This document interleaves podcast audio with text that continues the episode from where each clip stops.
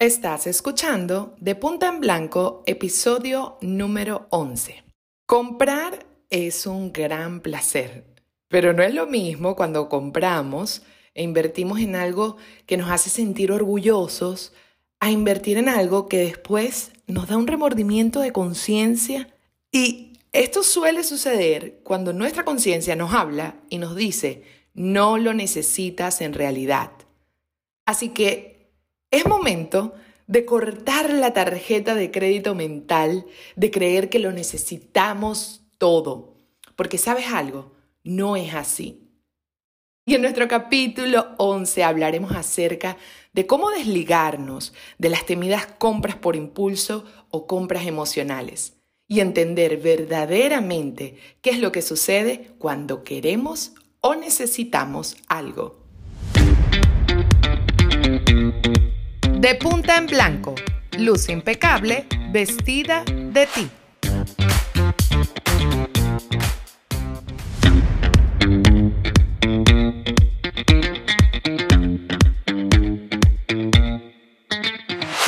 ¿Estás lista para la ropa size, cargada de estilo, con tacones de confianza y espejos sin prejuicios? En este podcast hablaremos de moda e imagen, no como cualquiera sino desde un punto de vista completamente innovador. Porque si algo queda claro, es que todos vestimos más a las emociones que a nuestras curvas o prendas. Hagamos entonces un vestido de confianza y actitud hecho a tu medida. ¿Te animas? Bienvenidas al podcast de imagen de Punta en Blanco con Adriana Boscarolo. Quiero comenzar el episodio de hoy contándoles de Nicole. Nicole acaba de terminar con su novio. Además, acaba de recibir un no como respuesta de ascenso de parte de su jefe. Y además de todo esto, Nicole no le habla a su mejor amiga desde hace un par de meses. ¿Qué crees que hizo Nicole? Esa misma tarde salió y se acercó a un mall tan solo a pasear, a ver si veía algo que le gustara y que le hiciera sentir mejor. Y de repente sintió una necesidad por quererlo todo y comenzó a comprar, a comprar, a comprar. Quiero que sepas que cuando compramos y tenemos problemas, siempre será una alternativa tentadora para escapar a través de las compras, que si bien no nos solucionan el problema, nos distraen de ellos. Ahora, luego de tres horas, ya Nicole compró. Pero ¿qué crees? Nicole llegó a la casa, abrió todas sus compras, sintió una adrenalina increíble, pero al par de horas recordó que no tiene ni trabajo, ni novio, ni una amiga para desahogarse. Y todo aquello que en segundos le causó alegría, ahora ya no tiene sentido. Este patrón es lo que se presenta cuando compramos cosas para no sentir o para distraernos y no verdaderamente porque las necesitamos. Es como la acción de una pastilla, pero con efecto de corto tiempo. Y que luego el efecto además es secundario también, porque le suma la sensación de culpa de gastar por gastar. Entonces, ¿cómo resistirnos a ese impulso de compra? Y sobre todo por cualquier disparador emocional. Problemas, ansiedad, confusión, vacíos, lo que sea. Pues eso se hace de una manera sencilla. Pregúntate, ¿lo necesito realmente? ¿Lo necesito hoy? ¿Qué pasaría si no lo compro ahora? ¿Puedo hacer esto con un costo menor? Todo este tipo de preguntas te permitirán enfrentar la situación y buscar por encima del deseo el beneficio que puede tener en ti esa inversión. Cuando te apegas a lo que realmente necesitas, deja de sentir culpa y lo conviertes en una compra inteligente. Y ojo, con esto no quiero decir que no puedas darte permiso para tener premios y caprichos, porque la verdad es que son igual de necesarios. La intención, por el contrario, es hacerlos con conciencia y entender que no pueden reflejar la totalidad de tus compras. Yo suelo recomendar, según la frecuencia de compra de cada persona, en donde lo ideal sería que el capricho represente un 15% de tu pirámide de inversión. Y que se haga también cuantitativa. Ejemplo, em, si va a ser mensual o si va a ser por cantidad, en donde de 30 días podrías tener un máximo de una o tres compras por mes.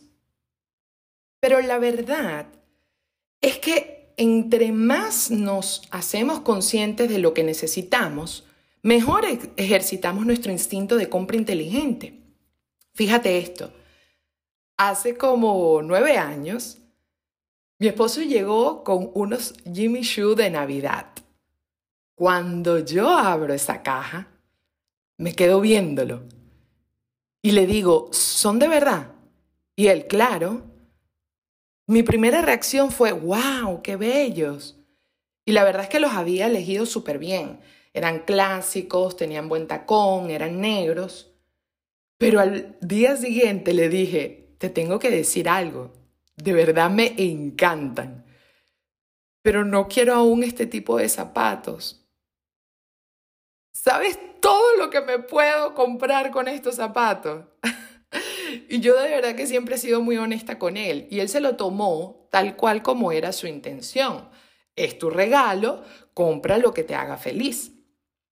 Y al día siguiente fuimos a Nordstrom y por un par de zapatos me compré un vestido, una camisa, un perfume, un pantalón, todo en oferta. Me sentía que literalmente había ganado las Olimpiadas de las mejores compras del año. y esto sucedió en lo personal con éxito porque pude reconocer lo que necesitaba por encima de lo que quería. O lo que estaba en descuento, o lo que te regalaron. Y bueno, ya te lo regalaron y pues ni modo. Así que educa tu compra y a tus emociones y sentirás aún mayor placer. Porque además lo más liberador es hacer sin culpa y con la certeza de que es algo valioso para ti. Y te lo digo en base a mi experiencia. Yo he podido crear un closet inteligente a través de compras inteligentes. Y lo he conseguido con un mix entre mucho presupuesto, poco presupuesto o un budget intermedio. Pero no existe mayor satisfacción que cuando consigo una pieza que necesite en una gran oferta. De esas que lucen de un millón de dólares, pero que costaron tan solo un promedio de la mitad de su costo original. Me hace sentir que estoy tomando decisiones inteligentes y que puedo tener más acceso para otras inversiones de mayor calidad. Y sé que todas amamos comprar pero ¿estás comprando lo que verdaderamente necesitas? Sin importar el presupuesto, con un poco de estrategia, te lo garantizo, y un par de truquitos simples que voy a compartirte, te ayudaré a determinar cuánto gastar, qué comprar, cómo encontrar ropa de calidad a buen precio, porque eso sí sucede, créeme, y cómo aprovechar al máximo tus compras te voy a presentar 10 tips que te alejarán de las compras emocionales y te dirigirán a compras inteligentes. Comencemos primero con el número uno, lo necesito versus lo quiero. Esto es muy importante. Debes enfocarte por encima de cualquier capricho en esos básicos que tanto necesita sobre todo un closet para así uno poder seguir alimentando por medio evolutivo cada una de las columnas vertebrales que necesita un closet. Así que tienes que buscar básicos por encima de lo que luego serán esos gustos o preferencias. Número 2. Inventario. Párate frente al armario y analiza qué te falta, qué te sobra y en qué pudieras invertir. Mucho de esto pasa y sucede porque no hay realmente una planificación, no hay una lista y llegan a la tienda y tan solo se dejan llevar por el impulso, déjame ver si veo algo que mm, me haga feliz. Y eso, créanme, es un problema. Número 3. ¿Cuánto gastar? El presupuesto siempre será acorde a tu bolsillo. Yo siempre les he explicado muchísimo acerca de una de las reglas 70-30. 70%, debe ser de básicos, clásicos, atemporales. Y el 30% podrías invertirlo en tendencias. Recuerda que las tendencias pasan de moda rápidamente y su ciclo de uso es muchísimo más limitado. Por ende, la inversión debería de ser muchísimo menor. Número 4. ¿Qué comprar? Wow, wow, wow. Esta pregunta básicamente me la hacen muchísimo. Y la verdad es que se necesita una lista de básicos. Todo el mundo siempre habla de básicos, pero lo que es usual es que las personas no se detienen a ver en qué estado están sus camisas blancas y negras, cuándo fue la última vez que se hizo realmente un presupuesto para invertir en ese fondo de armario.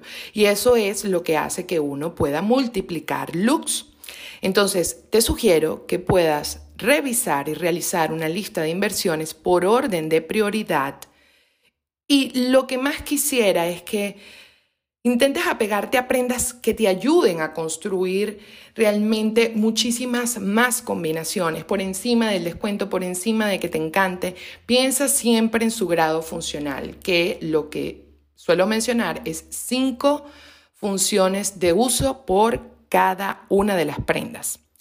Número 5. ¿Cómo encontrar ropa de calidad a buen precio? Bueno, yo la verdad es que soy cazadora de descuentos, me hace sumamente feliz y aunque pueda también comprar en precio normal, nada se compara con esa sensación porque como yo le explico es casi buscar tesoros. Y el mapa de esos tesoros será tiendas outlets semanas de precios especiales y promociones de todo tipo. Durante el año siempre hay push de descuentos. Normalmente suelen ser en el Black Friday, que ya lo conocemos, o en enero para los finales de cada temporada. Lo más importante es que entiendas en la número 6 cuál es la regla del costo por uso. Esta regla me encanta. Toma el costo de la prenda y divídelo por el número de veces en la que lo usarás. Y así vas a poder determinar si la pieza la necesitas comprar en un mayor grado de calidad o si puedes bajarlo un poco, porque todo depende a mayor uso, más exposición y puede verse reflejado o afectado la calidad del producto. Número 7. ¿Cómo aprovechar al máximo tus compras? Así como te lo mencioné, establece por cada pieza cinco looks. Cada prenda tiene la facultad de versionarse de maneras diferentes. Así que atrévete a multiplicar tus outfits. Piensa en una camisa y di cómo la puedo presentar, casual, formal, de cóctel, eh, de playa, de una, de una ocasión más relajada. Eso es lo importante. Cuando una pieza no te puede indicar todos esos factores, podría ser una advertencia de que no es una prenda inteligente. Número 8. Síndrome de las manos vacías. Y sé que ustedes se van a sentir sumamente identificadas.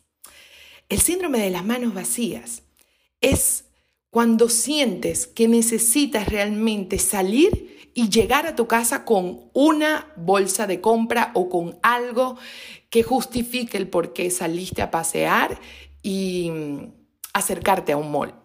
Y la verdad es que así sea algo pequeño, sentimos como la justificación de que la salida valió la pena porque compré algo.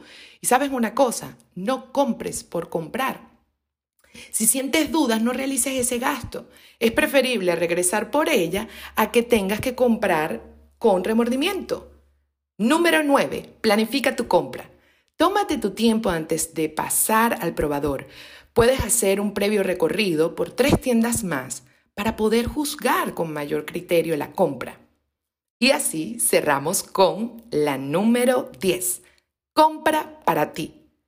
Recuerda que no debes trabajar para la prenda. La prenda debe trabajar para ti, para resaltar todos aquellos aspectos que te hacen única y que te hacen especial. Y para cerrar, como siempre he dicho, compra menos y usa más. Y si vas a comprar, que sea sin culpa, para que así lo puedas disfrutar de verdad.